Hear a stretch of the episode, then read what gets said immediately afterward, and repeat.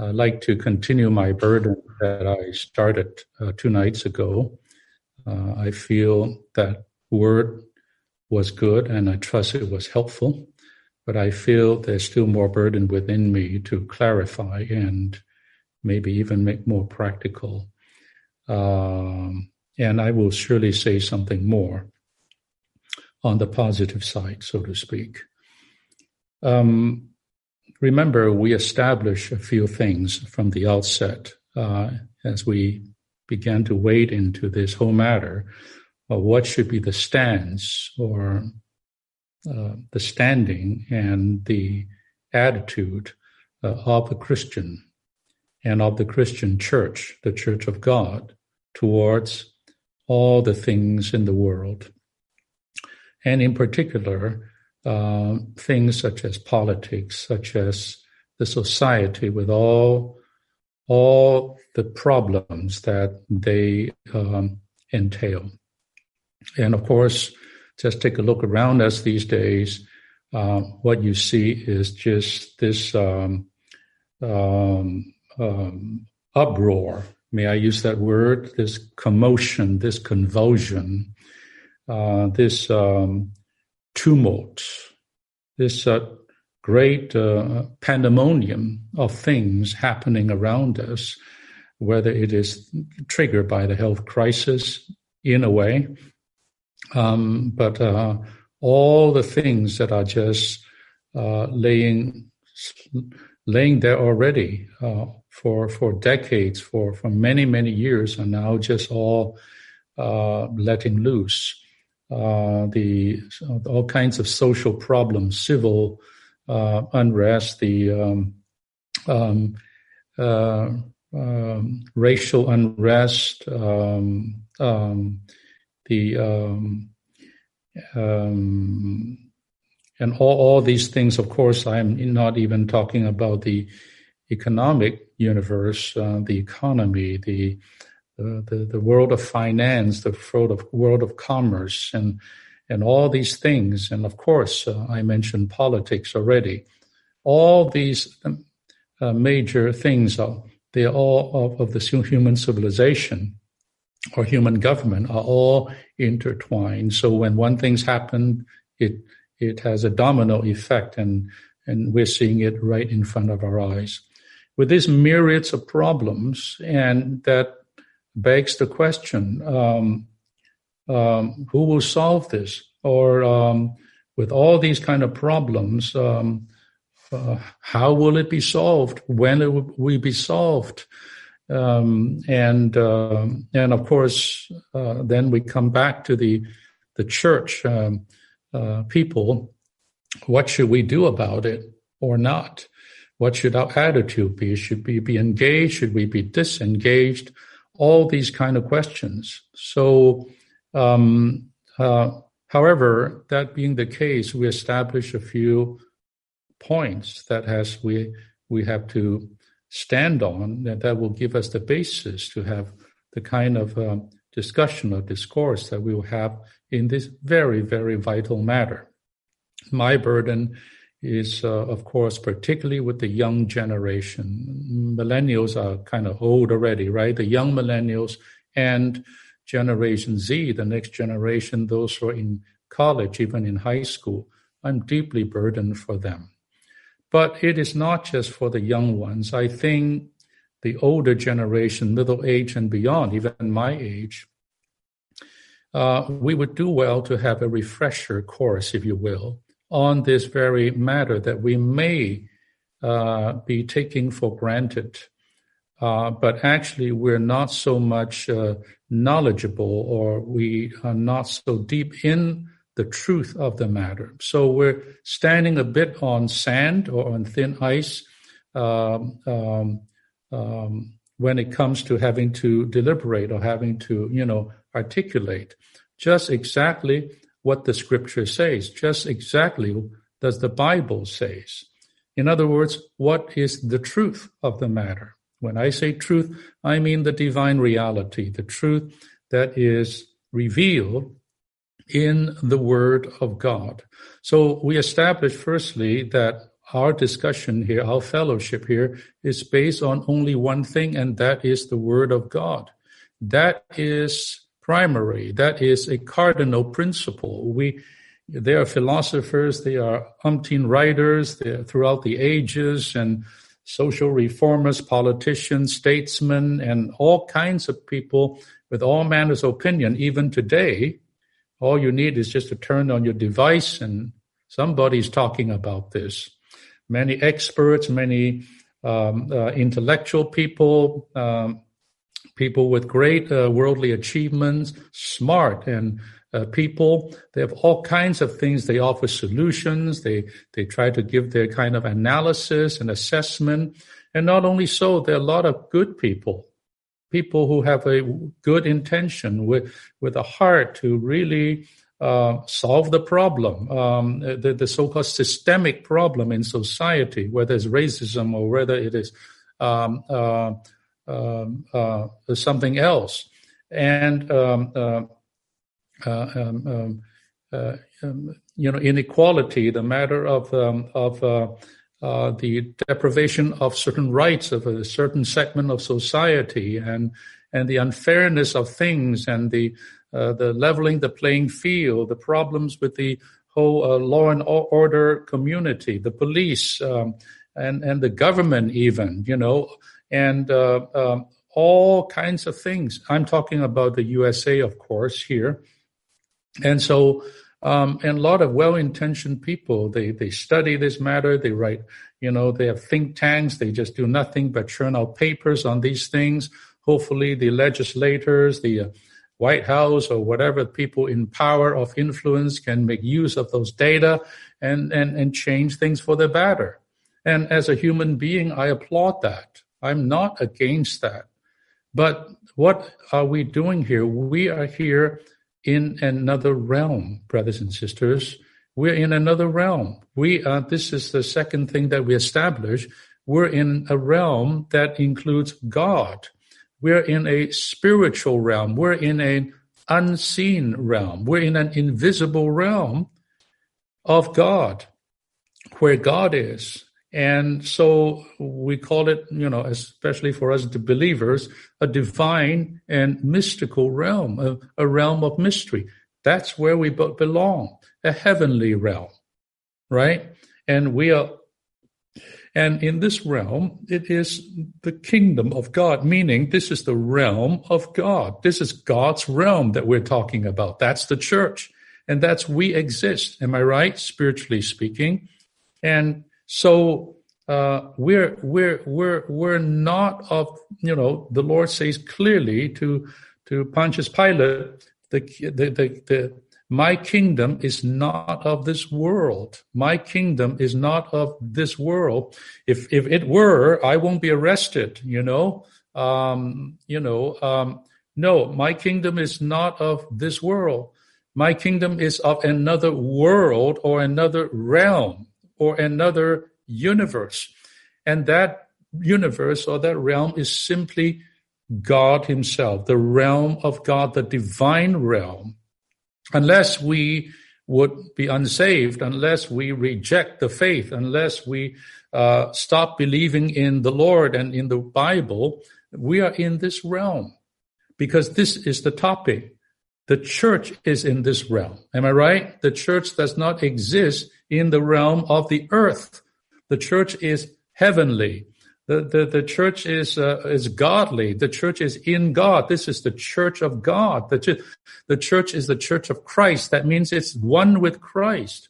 You cannot talk about the church without God and Christ and the Spirit involved. Of course, what we have in front of us after 2,000 years due to the deterioration and degradation of the church of God, everything has changed. The church has deformed. The church has changed its nature.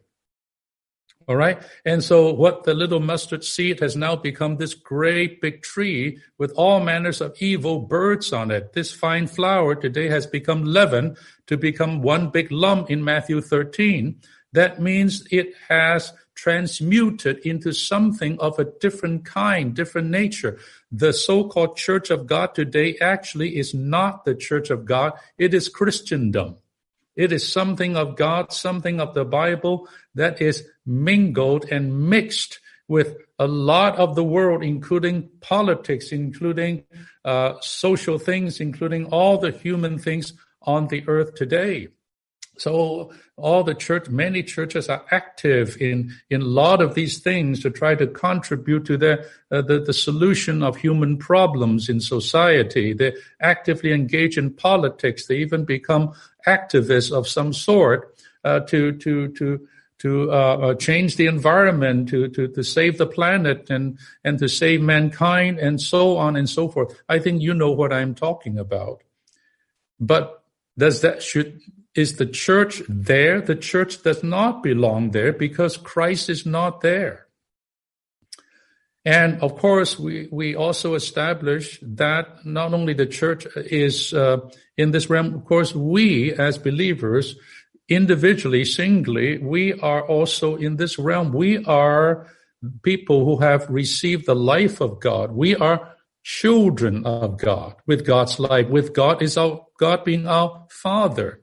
We we are believers. We have the we are the ones who have believed into Christ. That means we have we are mingle with Christ. We join with Christ. We have received the last Adam, the life-giving spirit. Am I right? So we have a mingled spirit. So we we are we're also his kingdom folks, the kingdom kingdom people.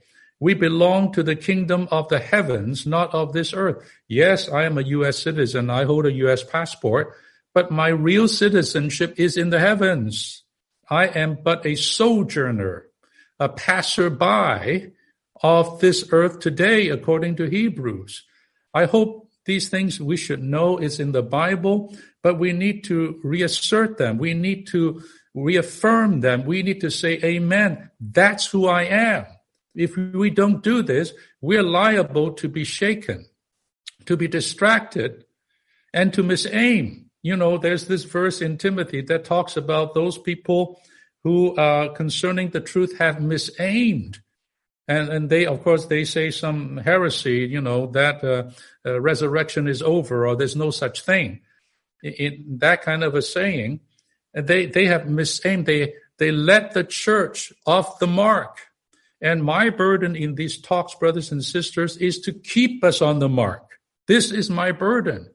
Otherwise, the church will be off to a different pathway. We're just barking up the wrong tree. We're going after things that the church is not supposed to get into. And we as Christians are engaged or involved and participate in, in things that we should not be engaged in. Now, I also established this. All this does not mean we don't care. See, this is a different thing. Like we are just turning our eye, blind eye to what is going on and all the human sufferings and affliction and inequality and injustice. Uh, we are apathetic. We're indifferent. We have no compassion in our heart. Uh, we care less. No, I say a strong no. At least I will tell you that. No, I care. I watch, I observe. When someone is murdered, uh, that's horrific. That is terrible. And that ought to be condemned. And it ought to be the person, the um, um, um, um uh, perpetrator ought to be um, uh, prosecuted to the full extent of the law. This is a law and order society within. And as a member of this society under in subjection to the present day human government that I find myself in, I have to live according to that, those laws as a human being. And also as a human being, not to mention even I'm a Christian today with God's love in me, the love of God, the love for, for the world, uh, with, with Christ his virtuous um, uh, his virtues, his burden for mankind. You know, when he first time when he came to this earth, he he he he saw um, um, um, a, a, child who died and the mother there, and and he says he was filled with compassion. He was filled with uh, sorrow, and then he actually went and uh, raised the dead. And in many cases, he was the good Samaritan. Am I right? No one cared for this uh, uh, this uh, this person laying there wounded and broken, but he came along and healed him and took care of him.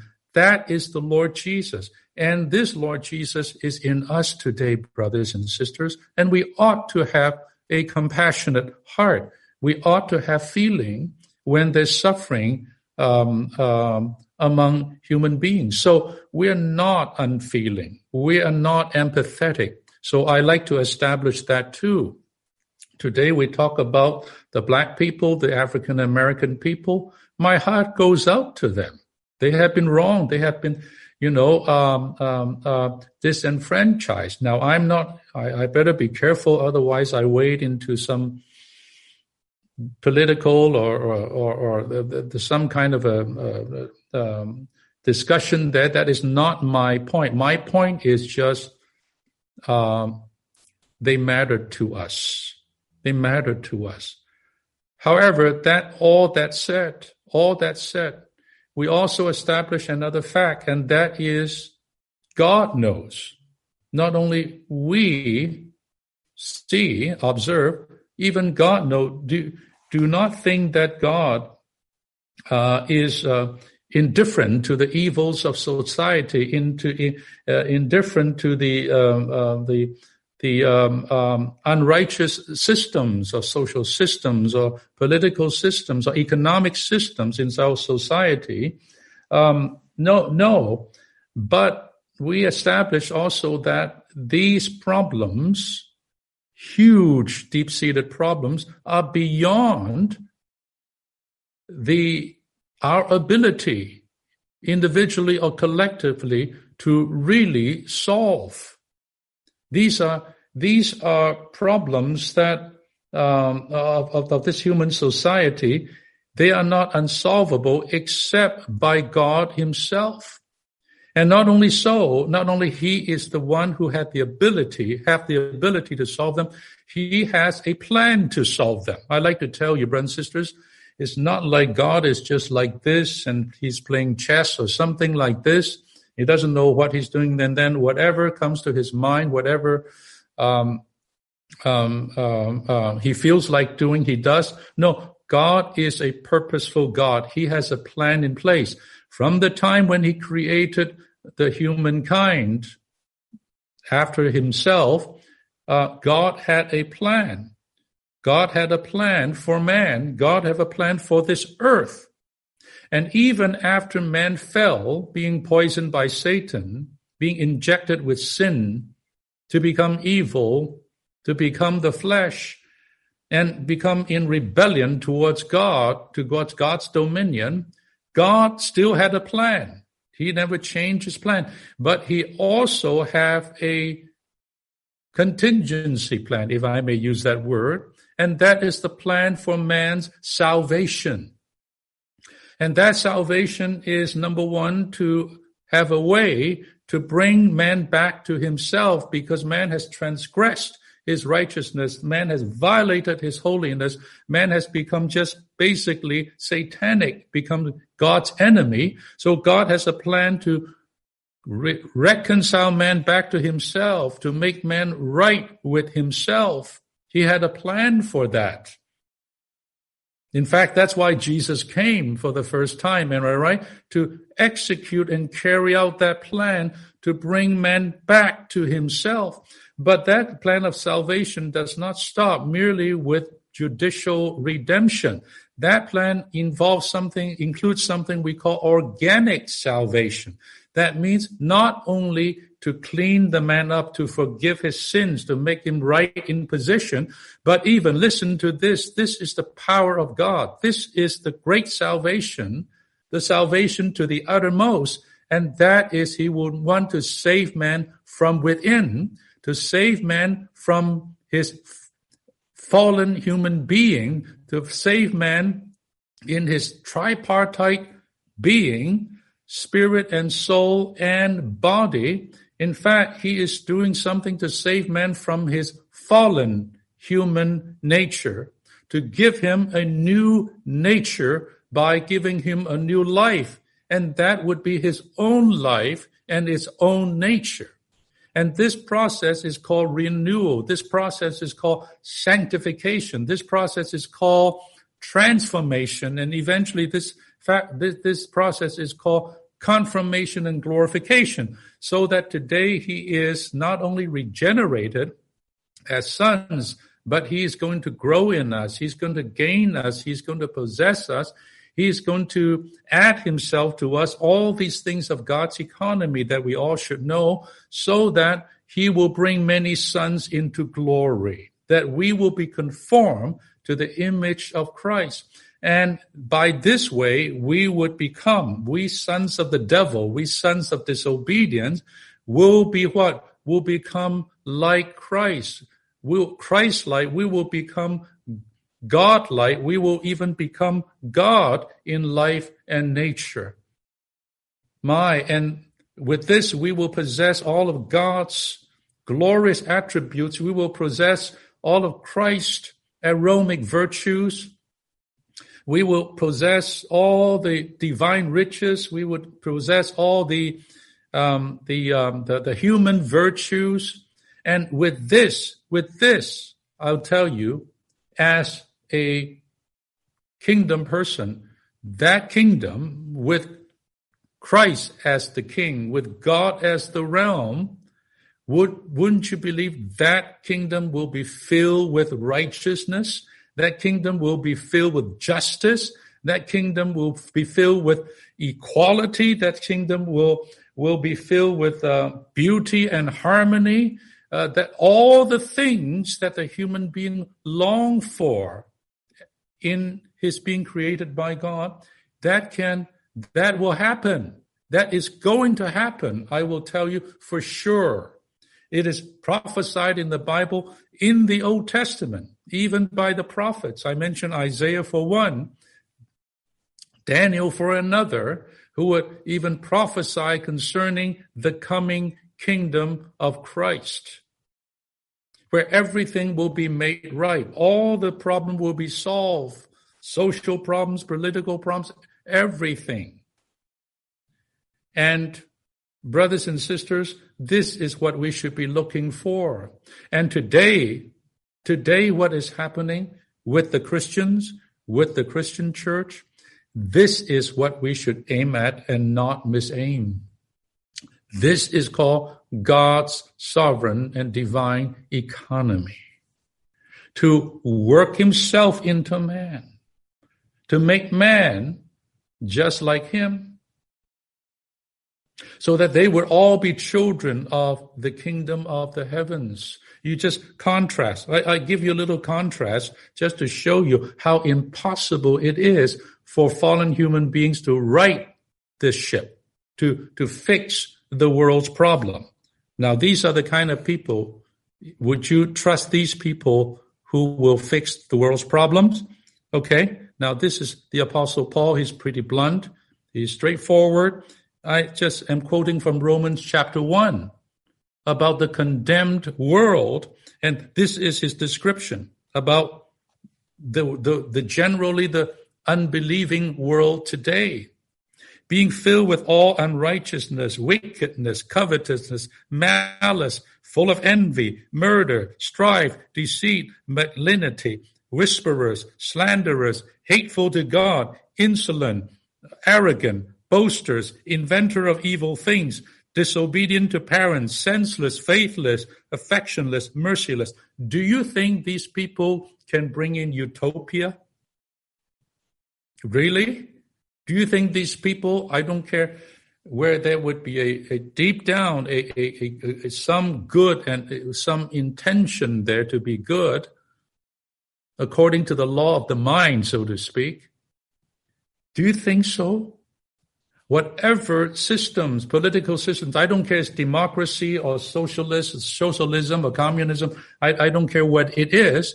It's not the systems, it's not the ideals it's not the, the, the, these noble ideologies. It is who is doing this, who is legislating the law, who is running, administrating these governments, who is really running the show. It is these people, the fallen human being.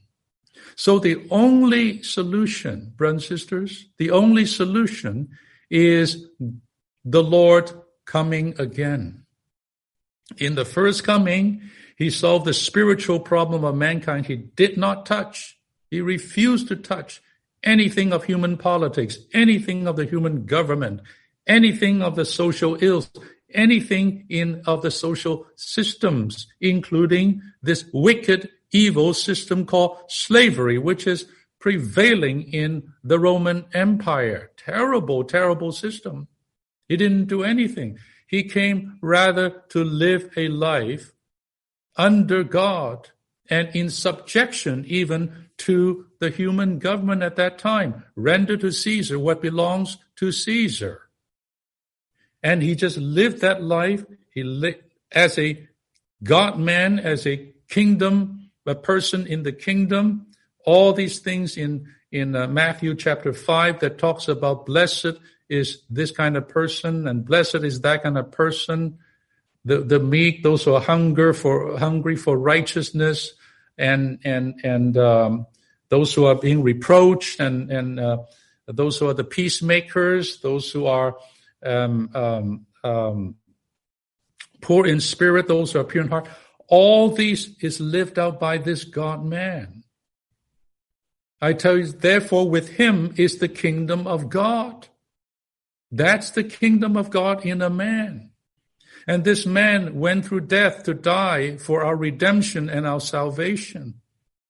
As a seed, he was sown into the ground and in resurrection, he became the life giving spirit to germinate, to regenerate us with his life, the life, the divine eternal life. And by that, he put into us, he dispensed into us his, his divine nature. All that he, the way he lived, all that he would live successfully. And there is in one man perfect justice, perfect righteousness, perfect everything. That's how the world should be. That's how human society should be. That's what we aspire to today, human beings. So the only way, and then he resurrected to become the spirit to come into us, and he ascended up on high to the heavens to, to now carry out his heavenly ministry for these last 2,000 years in this invisible, hidden, divine, and mystical realm. To what? Continue to save man through the church, to continue to redeem man, to continue to um, um, um, um, um uh, sanctify man from within, to continue to transform man. By this way, he reproduced this kingdom. And so today, brothers and sisters, the genuine Christians, we should be a kingdom of God. In fact, the apostle says that the kingdom of God is not eating and drinking. The kingdom of God is righteousness, peace, and joy in the Holy Spirit. In this kingdom, it is utopia if you if you if borrow that word for a moment this is what human race actually aspire to. Now uh, i'm uh, spending too much time maybe on this matter but brothers and sisters uh, you can see i still have a burden that uh, this matter is gotten through uh, especially with the younger generation who are who are among us. I'm especially burdened for you. You have received a lot of kind of uh, input and and teaching and and uh, may I use the word indoctrination of many many things from the human viewpoint, maybe from a good place to try to solve problems, to right the problems, but all these things, listen, are worldly philosophies. These things are worldly ideologies. Good or bad, right or wrong, let us put aside that value judgment here. But I am saying those things are not what works eventually. The many people who have done that, young people, idealistic, they want to bring in a just earth and so on and so forth, but they end up disillusioned. They find out pretty soon politics is totally corrupt, totally evil, dark, full of hypocrisy, whole full of unrighteousness. You try to use politics as a way to solve problems. I tell you, that is what happened, and that is what's going to happen, and what is happening right now. Even in so many other kind of social causes and this and that, I tell you, as long as the human nature is unchanged, there will be no real solution. God not only have a solution, as I begin to mention, he has another step to take. That step is his the second coming of his firstborn son. First time he came, the only begotten son. And then it says, Your throne, O God. Uh, not, not your throne, O God. Yes, it, it says what? Um, um, you are my son. This day have I begotten you in resurrection. Not only he was begotten, we were begotten in him in his resurrection. So today we're the many begotten like him with his life. And he's been, we pray, he's been growing in us. He is um, uh, gaining us. He is sanctifying our whole being. He's perfecting us. He's even maturing in us. And by all these things, he's even building us up together. And today, we should, even before he comes, we should have a corporate expression of the kingdom the corporate expression of the one new man. By the way, in the one new man, there is no this or that, no difference in ethnicity, no difference in social class, no difference of free men or slaves. There is no room for that. In this one new man, there's only room for Christ. Now, granted, today we're in the process. We're not perfected yet. There's still problems among us, even among Christians. I would admit that. I would admit that. We're not perfect at all. But, dear brothers and sisters, we're in the right place and we're on our way. And what else is the Lord doing today? The Lord is not, today is doing something even more particular than that. Today, the Lord is producing his overcomers in the right environment of the church life. You know, by the way, young brothers and sisters, I'll tell you, never have the thought of leaving the church. The church is not perfect, but the church is God's dwelling place. In practice, this is the place where we're protected. This is a place we can be guarded and safe from all the worldly influences and assaults and things that will pull us, distract us into the worldly things and the worldly ways.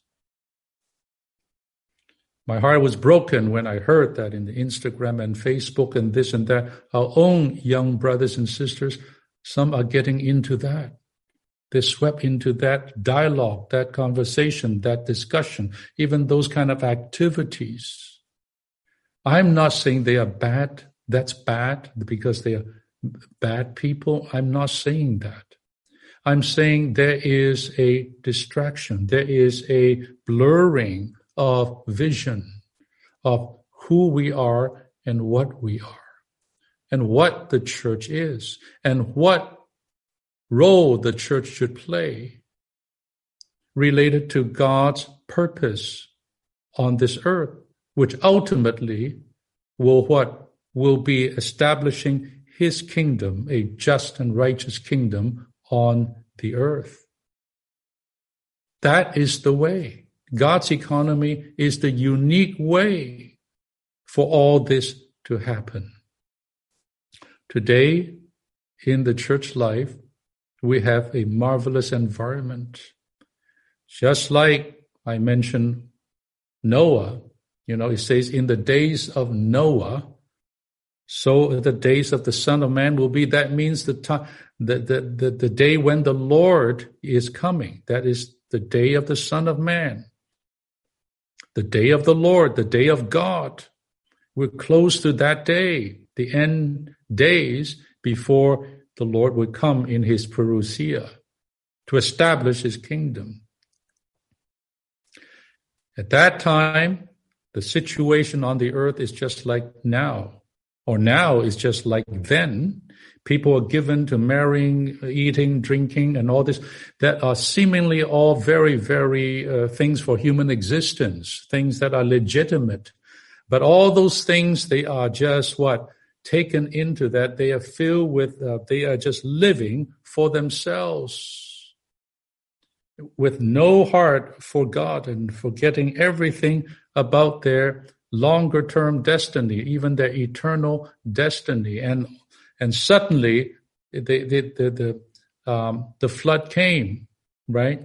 But you have one person who is a righteous man who walked with God. That is Noah. What did he do? He didn't go out there to protest. He didn't reform the government. Uh, you know, he didn't go out and try to stop the violence. I don't know. I'm just saying the Bible never tells us, but the Bible very clearly tells us what he did according to God's commandment.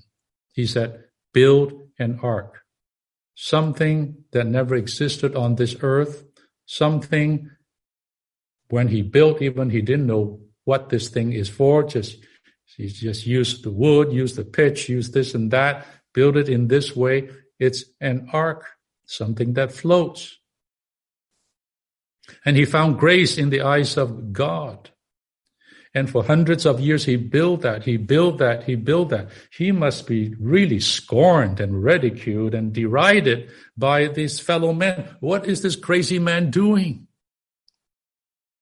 Why isn't he enjoying himself? Why isn't he, he, he he's why is he not living like a normal human being? What is he doing? He is building this strange vessel, this strange thing. Little do men know he was building something that will save him from God's judgment. And number two, something that will separate him from this perverse and doomed generation. And number three, something that will give him passage, passage from this corrupt age world filled with violence and lust and lawlessness into a new world, a new age. All that is a type of the coming kingdom. Brothers and sisters, what are we doing today? What should we be concentrated on? What should be our focus as saints? We should be focused on building the ark for our own salvation and the salvation of, of ours, meaning all those who are should be part of God's family. Noah had altogether eight souls. All were saved. Today, we're building an ark for our own salvation, work out, working out our own salvation. But not only so, to bring as many men as we can, those who are chosen, predestined by God, to save them into this ark. What is this ark? This ark is Christ. This ark is also the church, the enlargement of Christ, the corporate Christ. And this is what we're building in the church life today. And so here we are in the church life for, for this. Now, I come to this point you know, today I offer you another hymn, another hymn. So I give you another assignment. I don't know whether you enjoy the first hymn, right? Jesus our King, Jesus our King. And Mark particularly point out stanza two, right? About the coming kingdom, what we will look like.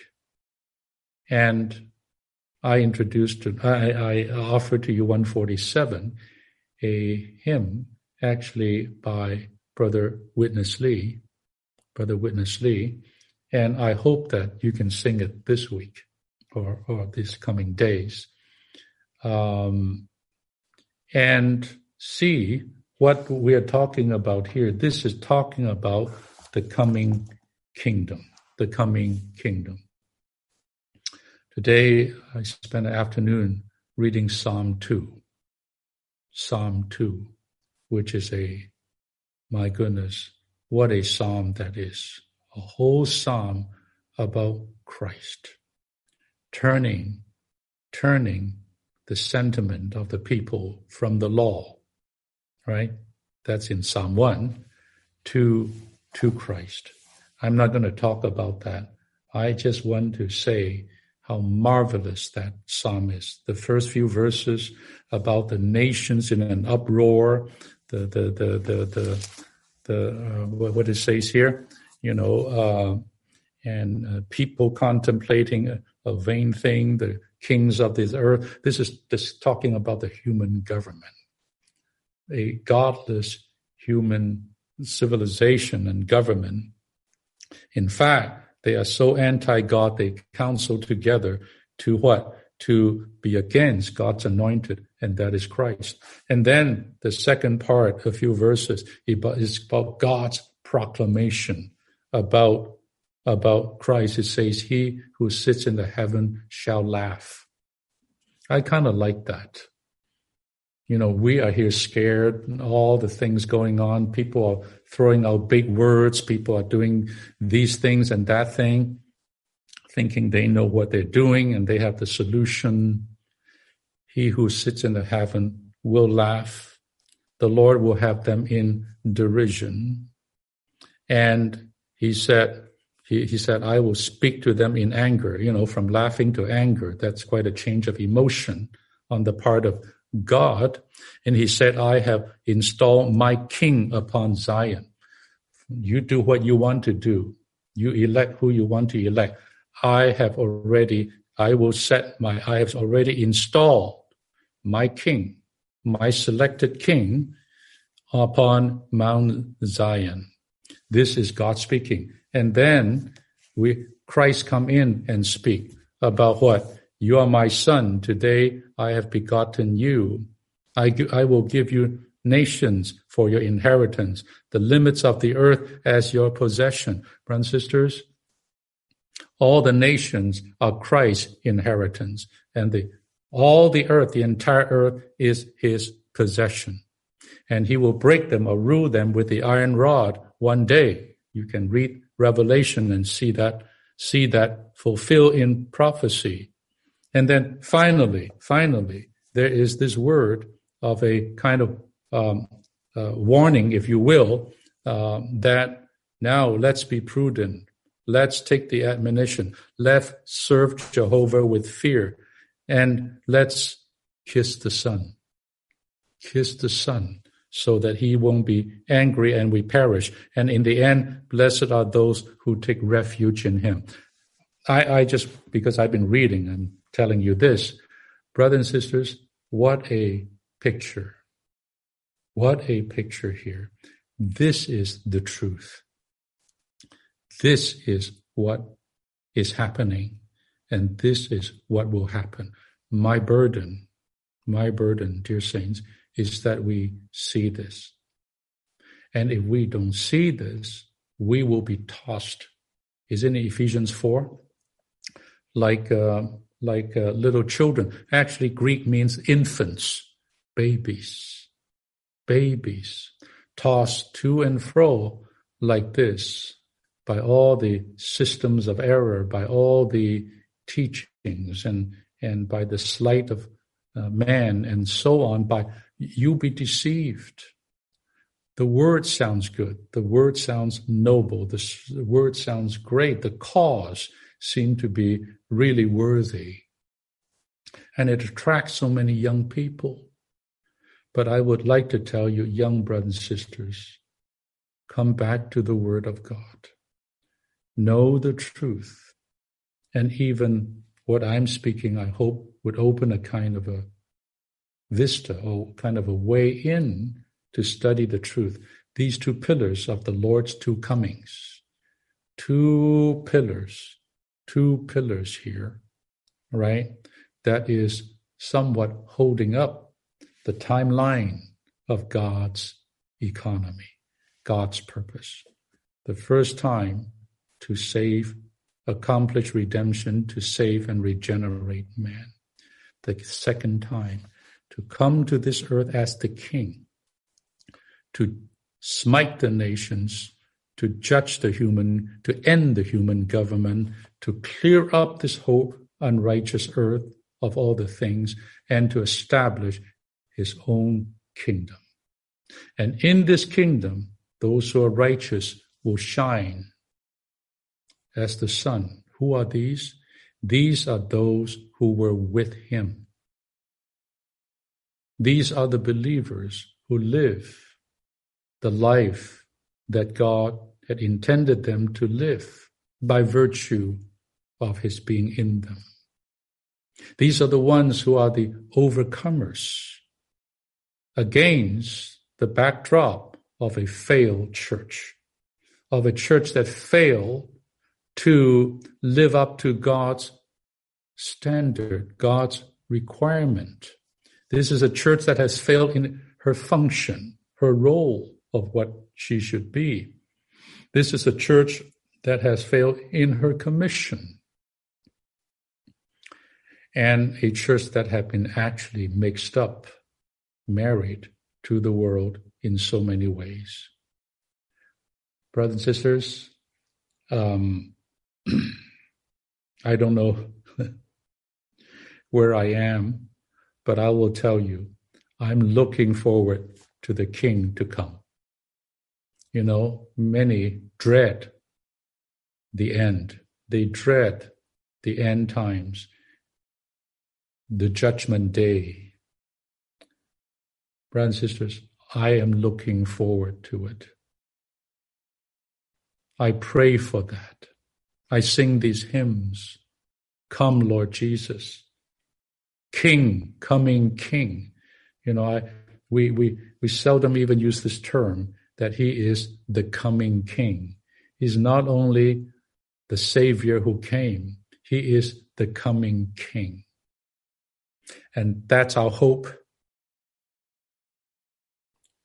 That's our future. And that is what will happen to this earth, where everything will be made right.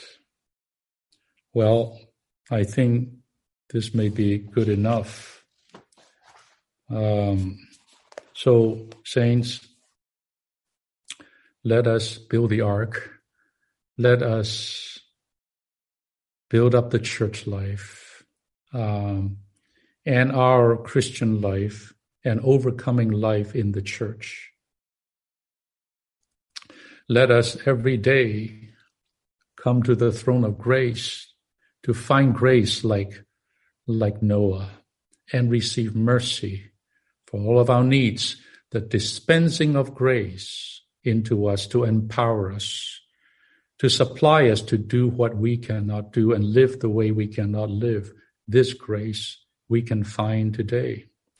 Let us allow the Lord's life to grow within us, to expand in us, to even mature in us. Let us be built up together as his body, his living body, and let us function as his priests, as his people, to build up, to edify the saints, and to build up the church. And we must not forget, we must here be here to proclaim the good tidings, to suffer with the gospel, so that many who are not yet saved will be saved. This is the church great commission. Let us also live a life under the kingdom, right? With this kingdom life today, under his authority, under his headship, under his throne. All these things I think you know. This is what we should be doing today in the church life. Oh, glorious church life. And in this church life, I pray many brothers and sisters will overcome and they will be here to even prepare the bride, to beautify, to adorn the bride, so that Christ can come as the bridegroom to receive her. At the same time, we'll be here perfected, trained, and equipped to be his army, his fighting army with the whole armor of God, right? Actually, the bride and the army actually are the same group of people. They wear the same white linen, bright and pure. But they both satisfy the Lord and they also would defeat the enemy with the Lord, the Antichrist, with all the nations. Do you know the overcomers will be part of that army that will destroy and deal with all the nations of the earth? And when that happens, the kingdom of this earth will become the kingdom of our Lord and of the Christ, the Messiah. Amen. Brothers and sisters, I, I feel so happy, so, so um, clear. I feel so, um, uh, we know what we should do. We know what we should do. So as we're looking around, looking around, we should pray for this country. We should pray for the people in this country. We should pray for the running of the white horse, am I right, of the gospel. We should ourselves be the salt of the earth, the light of the world, and the church should be that city on a hill, on a hill, as a testimony of what can be if what? If God is working out his economy, his salvation in a group of people. Amen. And that would be the great influence to the world. Amen. Amen. I stop there. Mark, back to you. Amen.